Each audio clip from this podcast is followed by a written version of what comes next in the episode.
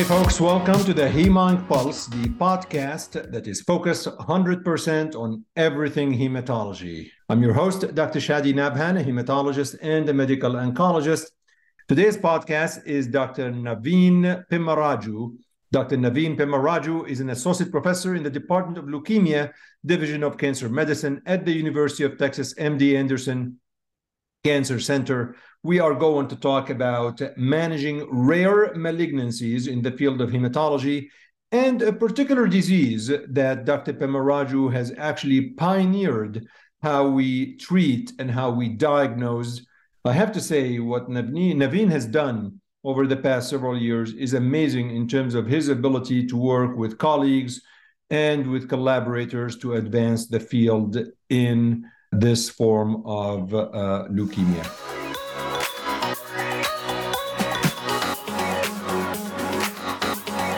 Before we get started, um, a little bit about you. Just tell us a little bit about you and how did you end up at MD Anderson and what do you do day in and day out? Well, thank you, Shadi, for having me and for all of your support to me and, and all the investigators over the years. Um, I think platforms like this and like the ones you've done before to get the word out there have been so important, particularly during the pandemic. But um, for me, I think uh, it all starts with um, you know this concept that I grew up uh, in a family of you know Indian immigrants. Uh, my father uh, is a physician, and uh, kind of grew up in a medicine household. And um, by the time I went to internal medicine at Johns Hopkins uh, in Baltimore, I got a really rigorous training in medicine and knew I wanted to be a hematologist. So from there, I've been here in Houston, believe it or not, for 15 years exactly to the date of this podcast, and um, kind of came up through the ranks here. So Hemonc Fellow assistant to associate professor uh, in leukemia under the mentorship of Dr. Agop Kantarjian, Dr. Marina Konopleva, Dr. Muzaffar Qazilbash. And um, I think the one liner would be that I have a worldwide interest in rare, ultra rare blood cancers to give a voice to those who don't have a voice and to open up new research doors that basically were forgotten before. That's a very good segue. Uh, congrats on everything you're doing. I want to start by asking you, Naveen, how do we define rare or ultra rare cancers? And the reason I ask is because, you know, look, you could, let's take acute myeloid leukemia, right?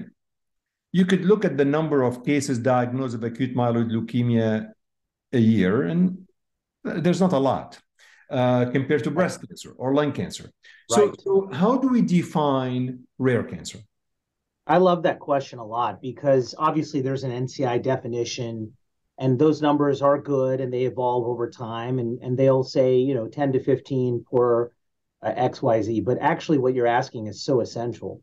I think for us, the definition of rare and ultra rare is really these diseases that are maybe a thousand Americans a year or less, however you want to say it. And they usually are diseases that haven't yet entered into the common practice lexicon, heme boards, and they're so rare that they can be missed or mimicked by other diseases. And so pathologists uh, are not signing out these cases. The WHO, ICC, whatever classifications haven't caught up yet. And then oftentimes there's not drugs targeting these uh, rare diseases. So maybe something more of a common modern definition uh, like that. And then I think the second aspect is a forgotten disease, something that pharmaceutical investigators, researchers, advocates uh, may not be paying attention to as much because there hasn't been as much attention being paid to them. So it's kind of a full circle. So I, I want to put that modern definition out there. I actually love that. I love the idea that the definition is not based on the number of inc- number Precisely. of cases, right? Precisely. Um, you got so it. yeah, I mean cases that could be mimic. That's a, that's a great definition. I hope listeners appreciate that. Um, when you think about these rare and ultra rare diseases, though, the in order for you to look at effective therapies, take me through your mindset, how you conduct clinical trials for these, because these are tough patients to find and diagnose, and like how do you even start? How do you even start finding therapies to these? And and if you do, you have a hypothesis about a drug that may work for this particular disease it's probably tough to do a randomized controlled trial. I mean, maybe I don't know. I'm right. not the expert here, but how do you do the regulatory aspect of that? I love it. I love this question because it really, as you well know, we've known each other for a while. It kind of defines my life and career, what you said. It's everything, what you asked. I think we'll use blastic plasmacytoid dendritic cell neoplasm, BPDCN, you know, one of my passion areas as the example. Exactly as you said, you have a disease that is not being diagnosed properly. It's kind of hiding in plain sight. So either uh, signed out as AML NOS or AML with leukemia cutis so there has to be at the pathology level uh, an awareness that there is immunohistochemistry flow diagnostic algorithm that took us 10 years. Then after you have a diagnosis, the name changed so many times, the classification. It's not WHO or ICC. In, in within WHO, the last five classifications, it's either changed name or a family of neoplasms. Then you finally have a name, you have a diagnosis. Now the next 10 years is exactly what you said. Are there identifying features of the rare disease that either set it apart from the more common diseases or can be back extrapolated from the common. In the case of BPDCN, there wasn't really anything. And then the identification of the new target, in this case, CD123, IL 3 receptor alpha, and then another five to 10 years of drug development. And it turns out that that's where the answer lies, which is if you can focus in on a rare, ultra rare disease with a specific target, in our case, CD123, the drug that we led to FDA approval together in this field is still, as of this recording, the first and only CD123 targeted agent in all of hemonc and all of medicine. And now that drug, or at least that target, can then be back extrapolated to the more common diseases, AML, lymphomas, other lymphoid malignancies. So I think it has to be recognition, diagnostic algorithm, an ability to differentiate subsets within subsets. We're seeing it in solid tumors, NTRK, and other um, uh, subtypes, and then the uh, evaluation of targeted therapies, and then the practical application to go back to other diseases. You mentioned uh, BPCD, and uh, tell us what does that stand for? Blastic plasmacytoid dendritic cell neoplasm, BPDCN. So immature cells of a certain type, we think myeloid-derived PDCs that like to traffic skin, immune system, blood, bone marrow, lymph nodes, and un- unfortunately into the CNS, and then you know sort of blood cancer uh, from that. And this BPDCN, we think is about 500 to 1,000 Americans a year. But 10 years ago, there was no BPCDN. There was no entity or name of BPDCN. You're right. That name was crystallized only in 2008 by the WHO. Prior to that, it was called any number of names blastic NK cell lymphoma, CD4 positive, CD56 positive, hematodermic tumor, you name it. And so at first it was thought to be a lymphoid, uh, you know, lymphoma, then a skin cancer, then maybe an AML, and now it's thought of as, as its own entity. And now in 2022, WHO uh, once again reclassified into uh, dendritic cell and histiocytic neoplasm. So just an ex- exact example of what you're talking about what is a rare disease? A rare disease is one that's hiding in plain sight and is so misunderstood over time that the name and the classification can change each time there is one. But what what made them in 2008, 2009? Like what happened? Ah. Was there something special that happened where people said, you know, we found something, so let's make it yes. its own entity? Exactly right. You're right. So that was a seminal moment in our field. Before that, it was thought to be a lymphomatous type malignancy. And what basically to answer your question, yeah, the supposition was that there was a unique cell. It was a precursor to plasmacytoid dendritic cells or PDCs, a myeloid derived cell. That was put forward to be the putative cell of origin. That's our working diagnosis. That's our understanding. And so, because of that long name, PDC, plasmacytoid dendritic cell, that's where the name was born. And did you just get uh, um, involved in the research of BPCDN by chance, like serendipity, or it's hard to believe that you're a fellow and you thought, you know what, I'm going to just specialize in BPCDN. you know me, I'm an honest guy, so you you know exactly correct. Yeah, you you can't you can't say you had had that in your heart before there was a name, you know, to it. No, you're exactly right. I, I can say for sure, anyone who knew me from 20 years ago, from Johns Hopkins to now, always was going to be a blood cancer, leukemia physician. As you know, I have interest in other rare tumor types, myeloproliferative neoplasms, et cetera. So what happened was this very interesting story. I love sharing it, which is when I got to the MD Anderson Fellowship, this is now 2008, 09, 10.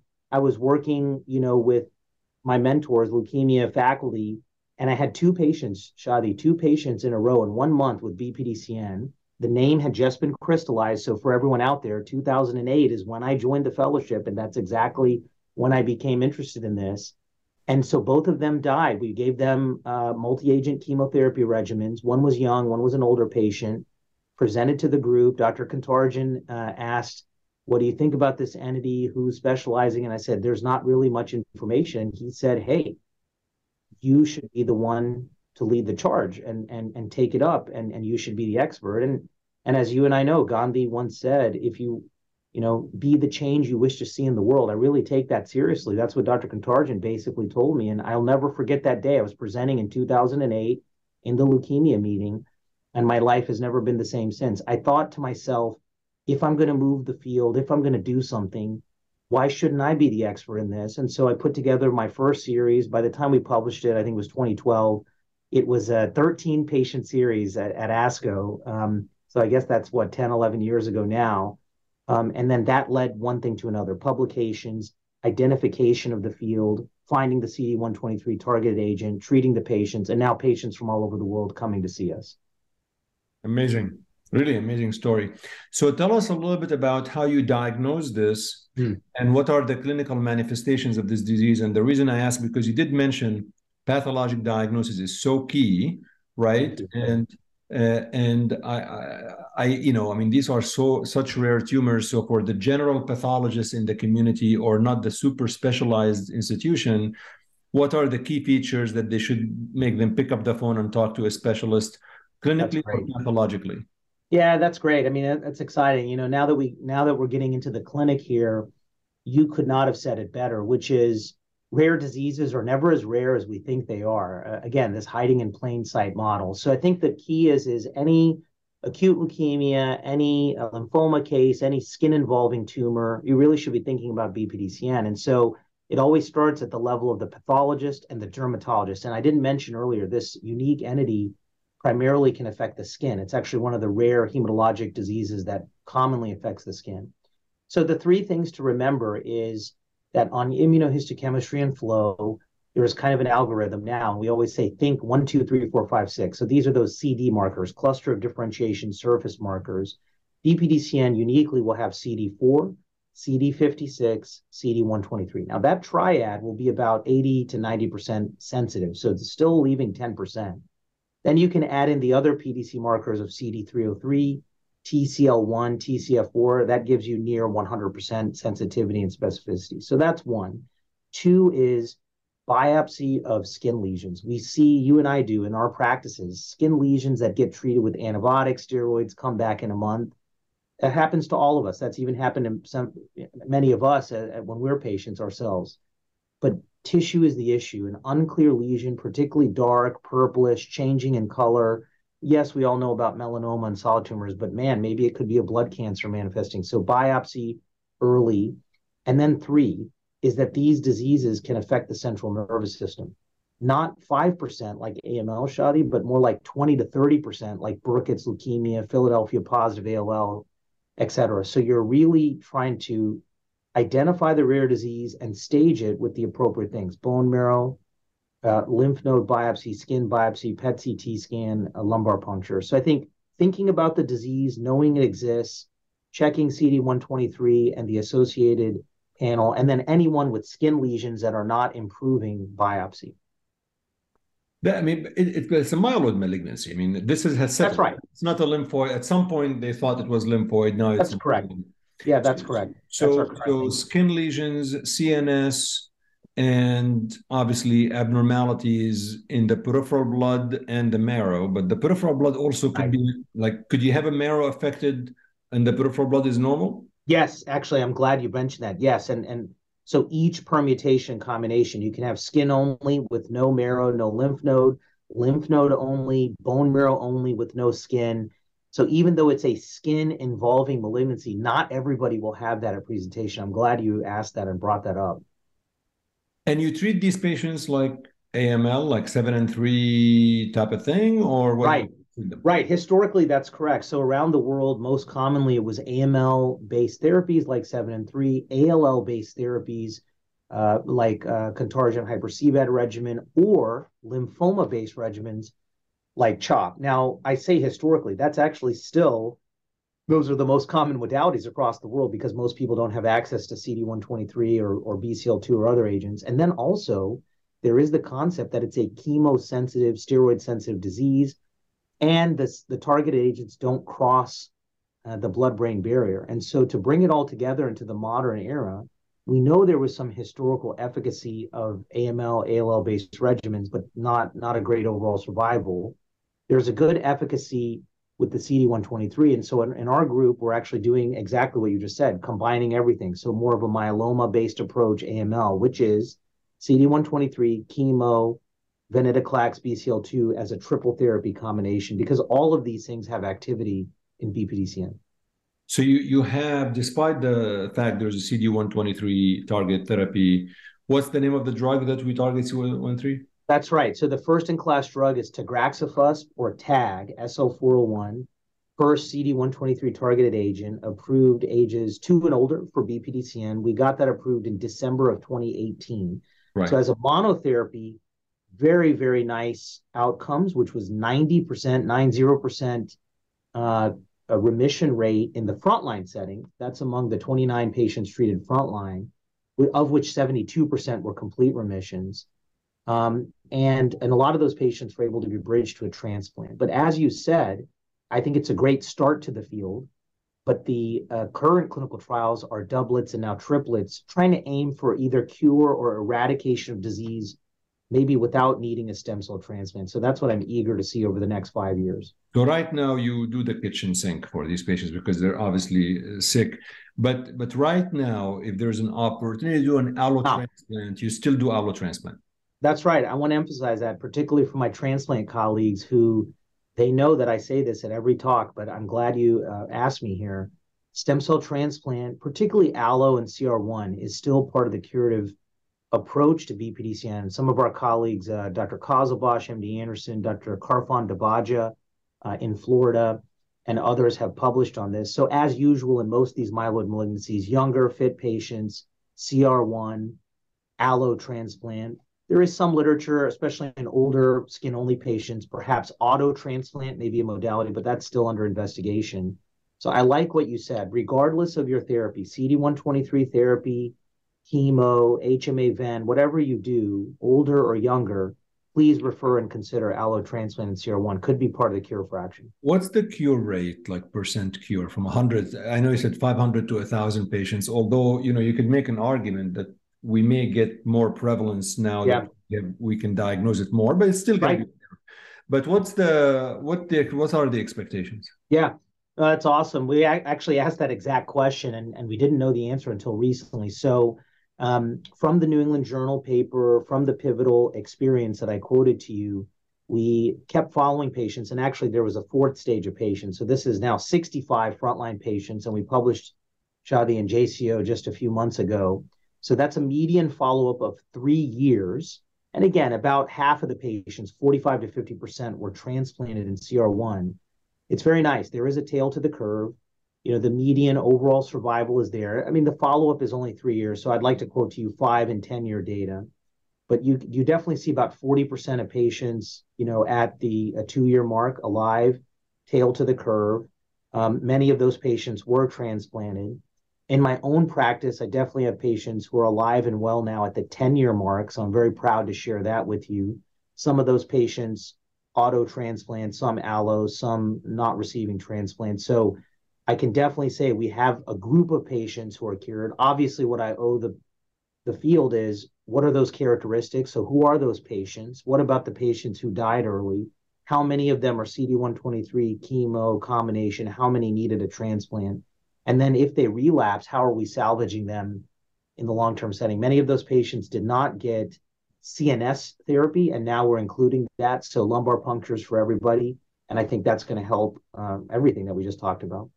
Well, it's going to keep you busy to get that done. I'm not sure. Are you still able to see patients with myelofibrosis or myeloproliferative neoplasms, or yes, focus yes. completely on this? No, it's a good question. Yeah, I mean, as much as I publish on this area, the patients themselves, as we talked about, you know, a lot of the consulting work will be remote. So you know, we definitely see uh, a, a, couple to several patients in the clinic a month, but that's that's really about it that come. So the majority of the practice for me is still MPN, AML, CML, you know, the other myeloid malignancies. So it's a that's a great question.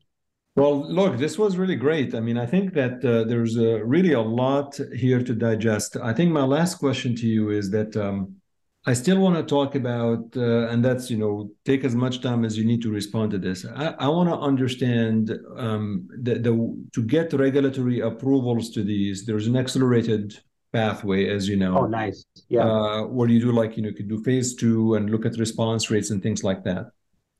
Do you feel that with these rare and ultra rare tumors, could you do a randomized control trial? In other words, you have a target mm. therapy against CD123. Are you doing a study where you are doing the kitchen sink of all of these patients and you're comparing this to just 7 and 3? Or do you feel that this is not something that you could do because patients with 7 and 3, their outcomes is worse? I, you know, take me through your thought process. awesome. And, and how do you design a clinical trial for ultra rare tumors? Yeah, I think this is really important, and I, and I love this discussion. Couple points I would put forward. Yeah, so one is be after the uh, Tagraxofusp approval, you know, now the field has really exploded in a good way for our rare disease field. So mainly focusing on CD123 and combinations. So there is the the IMGN 632, which is pivekimab sunirine, now in active clinical trials, has FDA breakthrough therapy designation from the relapse refractory uh, setting, and so now has moved into the front line. And then there's the combination studies that we mentioned. Uh, the IMGN Ven/Aza is an AML, um, and then the SL401 Ven/Aza and SL401 hyper-CVAD Ven in, AML, BPDCN, and BPDCN respectively. So exactly what you said, the field has really nicely gone in that direction. You know, all of these so far, Shadi, are, as you asked, they are single-arm studies uh, in this ultra-rare disease it is historically difficult to not only diagnose and identify these patients as we discussed, but also to find them for clinical trial. But uh, I am, as always, as as all of us are, you know, big proponents of doing the most rigorous clinical trials and science that we can. And so there won't be the numbers necessarily in some of these rare diseases like BPDCN to do a large phase three randomized. The standard of care was never defined, and now you have the investigational therapies. But as you said, can you do randomized trials, uh, phase two or phase three, with either smaller numbers or other set points? Can you use historical data? Can we incorporate AI and these new kind of algorithms and data sets to be able to ascertain what's the historical? I think those are all open questions. I think another point of what you said is when the standard of care was never identified, because there really is seven and three, ALL based, CHOP, you know, maybe you can do a best available therapy uh, kind of a, a, arm and compare to the investigational.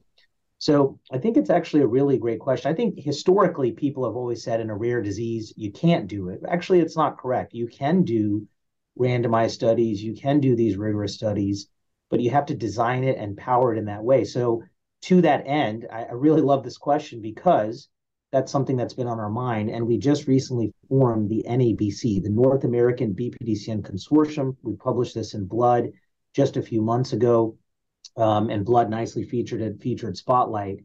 We put together 66 investigators, so myself and 65 others, United States, Canada, and Mexico.